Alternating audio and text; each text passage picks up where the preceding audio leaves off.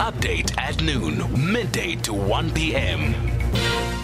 Well, thanks for being with us here on Update at Noon and uh, just returning to our conversation with Governance and Risk Specialist Sandile Swana in uh, reaction to last night's cabinet reshuffle by President Ramaphosa.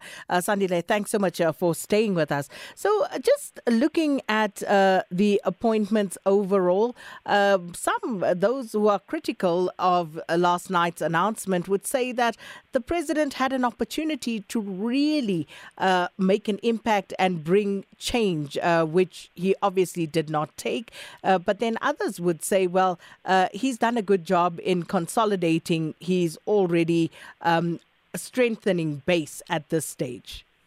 I think from the point of view of uh, solidifying his position to get a second term and, and, and being politically stronger and strengthening his career, he is certainly doing a good job of that.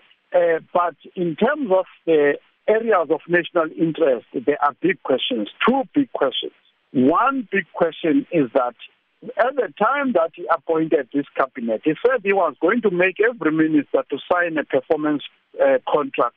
Um, now, meaning that when a time like this, such as uh, uh, re-evaluating the cabinet and then appointing new ones and so on and so forth, uh, we should have heard that he has looked at the performance of everybody, wherever they may have been, who is going to be appointed either as a minister or as a, cabinet minister to say, here are the statistics uh, that have been produced uh, by this particular person uh, of performance, and therefore I'm appointing them based on immediate past good performance.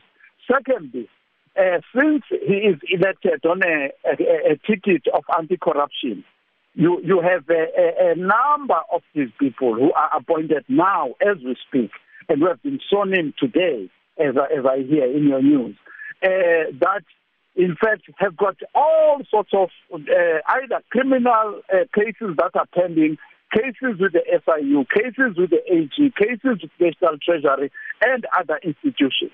So that does not, as a nation, give us confidence that the ANC is actually, including President Ramaphosa, getting rid of the embedded incompetence and corruption in the state in South Africa.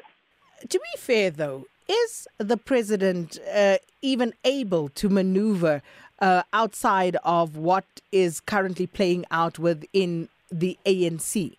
Is he actually able to make any sort of bold moves? I, think there are people who have made bold moves, positively and negatively, and, and, and it cost them something. Okay? Thabo Mbeki made bold, bold moves. For instance, he took active steps against COSATU and, and, and the left in the ANC. He took bold steps against them, including the people like Blade Nzimande, etc., etc., etc., which is why they removed him.